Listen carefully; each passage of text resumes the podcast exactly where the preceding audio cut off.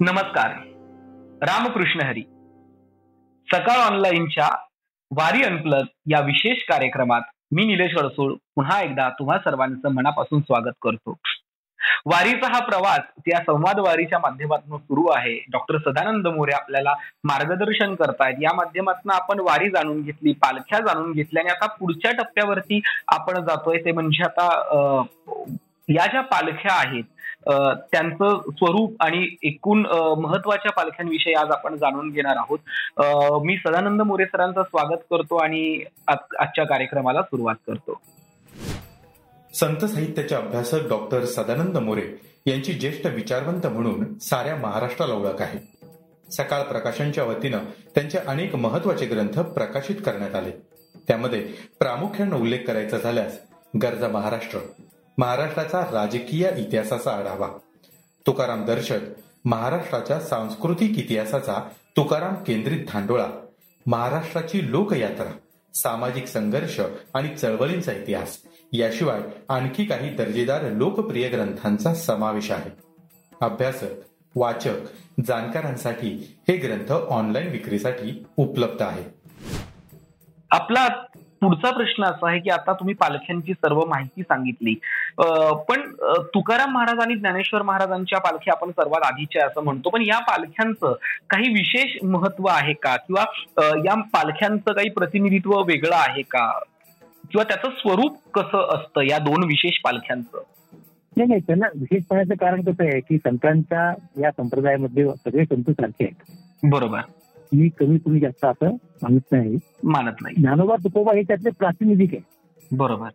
प्रातिनिधिक म्हणजे कसं की आता या सगळ्या संतांच्या मध्ये ज्यांनी पाया घातला असं आपण मानतो ते ज्ञानेश्वर महाराज आणि ज्यांनी कळस केला असं म्हणतो तुकोबा महाराज म्हणजे जणू काही असा एक कंस आहे म्हणजे त्या कंसाचा एक भाग एक हिस्सा ज्याला म्हणतो आपण हा ज्ञानोबर आहे आणि दुसरा तुकोबर आहे असा. आणि या ब्रॅकेटमध्ये बाकीचे संत आहेत. बरोबर. हा म्हणजे जेव्हा आपण ज्ञानबा तुकाराम असं भजन करतो ना तेव्हा आपल्याला फक्त ज्ञानबा तुकाराम नसतात अभिप्रेत. विनोबा भावे यांनी म्हटलं होतं की ज्ञानबा तुकाराम हा मध्यम पदवी समास आहे. म्हणजे काय? सर्वांना बाकीचेही संत येतात.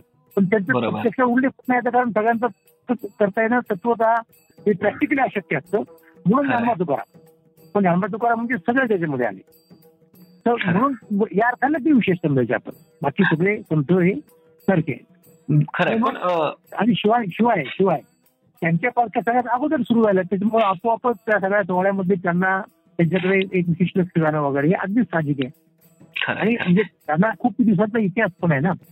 बरोबर. एक मुद्दा आहे. याच्यापेक्षा अधिक काही नाही. येस पण आपण एकदा ह्या पालख्यांकडे जेव्हा बघतो पण ज्ञानोबाराय आणि तुकोबारायांच्या पालखींची भव्यता ही खूप वेगळी आहे. म्हणजे ती डोळे हो. दिपवणारी भव्यता आहे. तर आपण हल्ली आपण टीव्हीच्या माध्यमातून किंवा वेगवेगळ्या माध्यमातून हे पाहतच असतो. पण तुमचा अनुभव काय आहे? ती भव्यता कशी असते? किंवा त्याला कसं भव्य स्वरूप दिलं गेलंय आता? कसं आहे की आपण सुरुवातीपासून बघूयात या गोष्टीला. जेव्हा जेव्हा पहिल्यांदा पालखी सुरू झाली. तुम्हाला म्हटलं की औरंगाबादची स्वारी आलेली होती. आक्रमण आलेलं होतं. आणि त्यामुळं साहजिकपणे या सगळ्या आपल्या राजकीय व्यवहारांना उलाढालांना एक प्रकारचं एक एक आध्यात्मिक एक अधिष्ठान पाहिजे होतं. आणि ते या सोहळ्यामुळे मिळालं. हा त्याच्यातला मुद्दा आहे. आणि साहजिकपणे मराठा सरदारांनी म्हणजे अगदी तुम्हाला सांगतो संभाजीराजेंना जेव्हा राज्यारोहण झालं तेव्हा एका आठवड्याच्या आत त्यांनी दिहू आणि आळंदी या दोन्ही संस्थानांना इनामं दिली बाबा हो. म्हणजे त्याचाही एक प्रकारचा आशीर्वाद म्हणा किंवा पाठबळ म्हणा या सगळ्या लोकांचं पाहिजे होतं ना. म्हणजे त्याला जे शक्ती विरुद्ध लढायचं म्हणजे हे फक्त शस्त्रास्त्रांचं काम नाही. बरोबर. त्याच्या पलीकडे जाऊन कुठेतरी आपल्याला बघावं लागतं या गोष्टीकडे. बरोबर. तर त्यामुळं पालख्या सुरू झाल्या तेव्हा सगळ्या मराठा सरदारांनी त्याच्या पाठ्यावर आपलं बळ उभं केलं. बरोबर. मग कुणी कुणी तंबू दिला कुणी शालियाना दिला. मी तुम्हाला मला वाटतं मागाशी सांगितलं काही शस्त्रास्त्र दिली. आमच्याकडच्या पालखीच्या याद्यांमध्ये हे आहे उल्लेख आहे इतक्या तलवारी इतक्या बंदुका तर त्याच्यासाठी कुठल्याही क्षणी कुठून कुणी येऊ शकतं ना संरक्षणासाठी. हाही मुद्दा होता हाही मुद्दा होता. त्यामुळे आपोआपच त्या पालख्यांच्या याला की जे ज्या प्रकारचं स्वरूप पूर्वी नसायचं दिंडी असायचे तेव्हा. एक असं जणू काही तुम्ही जर पाहिलं म्हणजे आता आपण बघू शकतो काय इएल फोटोग्राफी असते ड्रोन मधून आपल्याला फोटो घेता येतात. जणू काही लष्कराची छावणीच चाललेली आहे. बरोबर. म्हणजे छावणी हलकी आहे ते आमच्या अर्जुन गावड्यांच्या कविता संग्रहाचं एक नाव आहे. ते तुम्हाला खरोखर जर पाहिजे असेल दृश्य तर ही याचं खूप साम्य सैन्याशी आहे बघा. म्हणजे सैन्य सैन्याचं संचलन होत असतं. म्हणजे एक शिस्त असते त्याच्यामध्ये पहिली गोष्ट अशी. ठराविक वेळेला सगळ्या ठराविक गोष्टी कराव्या लागतात. मग सकाळी करणा वाजला की हे सगळे लोक निघतात बरोबर. कुणी थांबत नाही. ते केव्हा थांबायचं कुठे थांबायचं कुणी कुठे रावटी टाकायची हे सगळे नियम काटेकोरपणे लष्कराचे तशा प्रकारची शिस्त असते ती इतकी अंगी बांधलेली असते की तिला तुम्ही स्वयंशिस्त सुद्धा म्हणू शकता. तर हा जो एक भव्य भव्यता आहे त्याच्यामध्ये एक प्रकारची ती इथे तुम्हाला त्या सगळ्या त्यानुसार यांच्या त्या तंबू जिथे पालखी प्रत्यक्ष ज्या मुक्कामाच्या तळावर जिथे थांब तिथे तंबू असतो. मालकाचा तंबू असतो उदाहरणार्थ एखादा. आणखी ध्वज असतात त्याच्यावरती ध्वज असतात. बरोबर. जरी पटका असतो कुठे तर हे सगळे त्या राज्याचे वैभव आहेत. मराठी राज्याचं ते प्रतीक झालं वारी म्हणजे. म्हणजे ही भव्यता पूर्वीपासूनच चालत आली. म्हणजे वारी परंपरेच ही भव्यता आहे. आणखी एक गोष्ट सांगतो तुम्हाला त्याच्यामध्ये. ती म्हणजे अशी की काही जे लोक यायचे लष्कराशी संबंधित ते आपले घोडे घेऊन यायचे. बरोबर. घोड्यावरती बसणं घोड्यावरती निशाण हातामध्ये घेणं वगैरे हा सुद्धा एक मान सन्मानाचा प्रकार आहे ना? खरंय खरंय खरंय. हा आणि मग तो जो मुद्दा होता पहिल्यांदा की आपण पंढरपूरला जातो ते कसं जातो? गात गात जातो नाचत जातो. बरोबर आहे ना? खेळ खेळत जातो. तर या खेळामध्ये या घोड्यांचे खेळ आले. बरोबर. म्हणजे एक गोष्ट आणखी तुमच्या कानी घालतो मी की महाराष्ट्राचं घोडदळ महाराष्ट्राचं घोडदळ हे जगातल्या एका जगातल्या सर्वश्रेष्ठ घोडदळांपैकी एक होतो. बरोबर. संख्येने पण आणि गुणवत्तेने पण. म्हणजे जेव्हा आपण म्हणतो की मराठ्यांचे घोडे अटके पार गेले ते फुकट नाही गेलेले. बरोबर. तर मग त्या काळात मराठी घरची घोडा असायचा कारण घरची लोक असायचे सैन्यामध्ये. तर हे लोक आपले घोडे घेऊन यायचे. त्यामुळे त्याला एक फार वेगळ्या प्रकारचं स्वरूप प्राप्त झालं. आता पुढे कसं झालं की मराठ्यांचं राज्य गेलं ब्रिटिशांचं राज्य. हळूहळू मराठ्यांचं लष्कर बरखत झालं. ते घोडे पण गेले.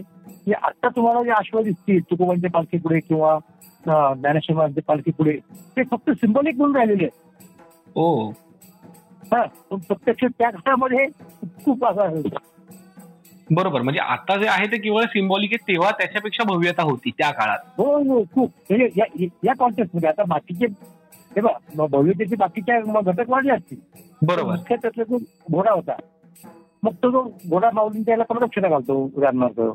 रिंगण होतं. म्हणजे हे त्या खेळांचं राहिलेलं शिल्लक अवशेष फक्त. बरोबर.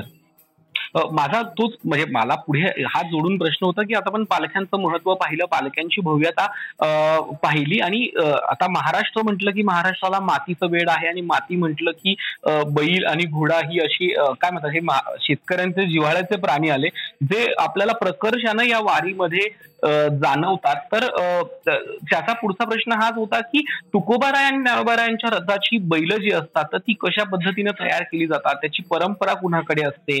त्याचं काय म्हणतात? त्याचं आपण वर्षभरातलं त्याचं जतन संगोपन त्याचं त्याच्यासाठी काही विशेष काळजी घेतली जाते का? किंवा त्याच्यात काही घराणे परंपरा आहे का? हो. कसं आहे की महाराष्ट्रामध्ये ह्या दोन्ही संतांच्या पालख्या या पुणे जिल्ह्याच्या आणि पुणे जिल्ह्यामध्ये प्रगतीशील शेतकरी खूप आहेत. बरोबर. समृद्ध श्रीमंत पण आहेत. आणि त्या लोकांना असं वाटतं ना की आपली आपली बैलजोडी जर लागली माऊलींच्या रथाला तुकुबरायांच्या रथाला तर त्यांना खूप समाधान होतं. बरोबर. मग ते काय करतात? ते प्रयत्न करतात. म्हणजे प्रयत्न म्हणजे काय असतो की ते संस्थांकडे अर्ज करतात देवस्थानकडे. बरोबर. आमची अशी अशी बैलजोडी आहे. आणि आम्हाला इच्छा आहे यावर्षी आम्हाला संधी द्या. बरोबर. मग देवस्थानचे विश्वस्त तिथे जातात प्रत्यक्षात त्या बैलजोडीची बैलजोड्यांची पाहणी करतात. आणि मग त्यातली त्या वर्षीची सरस आहे ती निवडतात. आणि मग ती आणि आता एक एका बैलजोडी होत नाही. लक्षात घ्या. माझ्या दोन बैलजोड्या असतात कधी कधी. एक थकली की दुसरी तिथे लावावी लागते. बरोबर. पारंपरिक प्रकार राहिलेला आहे. कारण पूर्वीच्या काळामध्ये निश्चितपणे पालखी ठेवायची रथामध्ये आणि तेजा तोडण्यासाठी बैल लागायची. म्हणजे दरवर्षी ह्या बैलांच्या जोड्या बदलतात का? म्हणजे त्यातली जी घराणी आहे ती बदलतात का? ती कोणाची मक्तेदारी नाही. तुम्हीही प्रत्येक वर्षी हे करू शकता आपली इच्छा प्रदर्शित करू शकता. Okay okay. म्हणजे ती जोडी योग्य वाटली तर फक्त तीन त्या जोडीला निवडतात.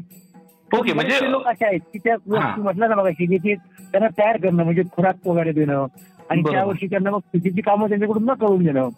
बरोबर. अशा प्रकारच्या गोष्टी असतात ना. खरं म्हणजे ज्याला वारीला आपली बैल जोडायची आहेत ज्या रथांना तो माणूस सुद्धा यासाठी विशेष काळजी घेऊन आपली बैल तयार करत असतो. याच वारीच्या टप्प्यातला एक मगाशी तुम्ही स्वतः उल्लेख केला. या वारीच्या टप्प्यातला सगळ्यात महत्त्वाचा भाग म्हणजे ज्याचं उभ्या महाराष्ट्राचं लक्ष ज्या टप्प्याकडे लागलेलं असतं तो टप्पा म्हणजे वारीतलं रिंगण. तर हे रिंगण म्हणजे मगाशी तुम्ही अगदी थोडक्यात सांगितलं की पूर्वीच्या काळात याचं भव्य स्वरूप होतं आणि ते घोड्यांचे खेळ वगैरे त्याचाच एक प्रकार रिंगण आहे. पण हो, हो. हे रिंगण म्हणजे नेमकं काय? या रिंगणातले घोडे कुठे असतात? कसे असतात? आणि या रिंगणाला काही धार्मिक आध्यात्मिक कारण आहे का? किंवा त्याच्यामागे काही असं विशेष एखादी बाब आहे का? नाही एक साधा मुद्दा आहे. म्हणजे तो दृश्य आहे. की रिंगण म्हणजे अश्वांनी माऊलींच्या पालखीला किंवा तुकोबांच्या पालखीला घातलेली प्रदक्षिणा. बरोबर. आणि मी तुम्हाला मग अशी म्हणालो ना की अनेक घोडे असायचे घोडेद्वार असायचे त्यांचे खेळ व्हायचे कसरती व्हायच्या. बरोबर. तर त्यातला हा अगदी जो इसेन्शियल घटक आहे तो म्हणजे माऊलीच्या कुटुंबांच्या पालकांना प्रदक्षिणा घालायची तो राहिला. त्याला आपण म्हणतो. त्याला आपण रिंगण म्हणतो. पण मग या रिंगणा पुढचा जो अश्व आहे ज्याला आपण म्हणजे जो माऊलींच्या रथापुढे किंवा तुकोबारायांच्या रथापुढे अश्व असतो तोच अश्व ही प्रदक्षिणा घालतो. हो अर्थात अर्थात. ओके आणि मग या अश्व हे अश्व वर्षभर कुठे असतात? किंवा त्याच्यात पुन्हा काही परंपरा आहेत का? की बाबा हो, दरवर्षी या कसं माहिती का? की आता हे आळंदीची महाराष्ट्र महाराजांची पालखी ज्यांनी सुरू केली ती सुरू करताना ज्यांची मदत झाली ते सरदार शितोळे आमची बरोबर. तर ते शिंदेचे सरदार होते. आजी शिंदे वगैरे ग्वाल्हेरचे. बरोबर. आणि त्यांनी हे सगळं पुरवलं. त्यामुळे त्यांचा त्या याच्यात मोठा मान आहे. त्यांना मालकच म्हटलं जातं. बरोबर. त्यांच्याकडे तो घोडा असतो वर्षभर घोडे असतात. आणि त्यांना घेऊन ते येतात प्रतिवर्षी. बरोबर. म्हणजे या घोड्यांना सुद्धा एक परंपरा आहे. तर तर तर. त्यांना एक पावित्र्य आहे परंपरा आहे. ते देवाचे आश्रम म्हणूनच लोक त्यांच्याकडे बघतात. निश्चितपणे. बरोबर. पण रिंगणामागे जेव्हा आपण बघतो की रिंगण झालं की लोक त्या मातीला स्पर्श करून ती माती कपाळाला लावतात लोक त्या अश्वाच्या हो, हो. पाया पडतात. तर त्याच्या मागची एखादी माऊलींना प्रदक्षिणा करणारा अश्व आहे. बरोबर. त्यामुळे त्याच्या त्या पदस्पर्शाने सुद्धा ती माती पवित्र झाली. बरोबर. म्हणून म्हणजे रिंगणासोबत हा म्हणजे कारण की आपल्याकडे रिंगण पाहायला बरीच लोक गावागावात येतात विशेष हो, गर्दी करतात. म्हणजे नयनरत्न वगैरे असतात अशा प्रकारे. खरं म्हणजे रिंगणाला सुद्धा एक वेगळं धार्मिक महत्त्व या वारकरी हो, हो. संप्रदायात आहे. हो हो. खरंच म्हणजे वारीचं हे जे स्वरूप आहे खऱ्या अर्थानं आपण जेव्हा शब्दातनं हे उलगडत जातो तेव्हा त्याची भव्यता दिव्यता आपल्याला कळत जाते. त्याच्या मागचं आध्यात्मिक धार्मिक कारण आपल्याला कळत जातात. सामाजिक कारण कळत जातात. आणि मला असं वाटतं की अशी वारी क्वचितच कुणीतरी उलगडली असेल. म्हणून तुमचे आभार मानावे तितके कमी आहेत. इतकं सुंदर स्वरूप तुम्ही वारीचं उलगडताय. पण पुन्हा आपण याच टप्प्यावरती या भागात एक छोटीशी विश्रांती घेतोय. पण पुढचा भाग लवकरच तुम्हा सगळ्यांसाठी येणार आहे. वारी अनप्लगमध्ये अजून बरंच काही वारीविषयी जाणून घ्यायचंय. थोडक्यात आणि तुर्तास आपण इथेच थांबूया पण लवकरच आपल्याला भेटायचंय. रामकृष्ण हरी धन्यवाद.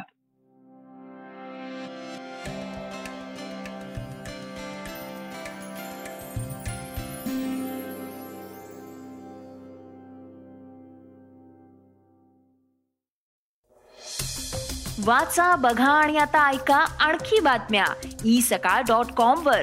तुम्ही हा पॉडकास्ट ई सकाळच्या वेबसाईट आणि ऍप वर सुद्धा ऐकू शकता.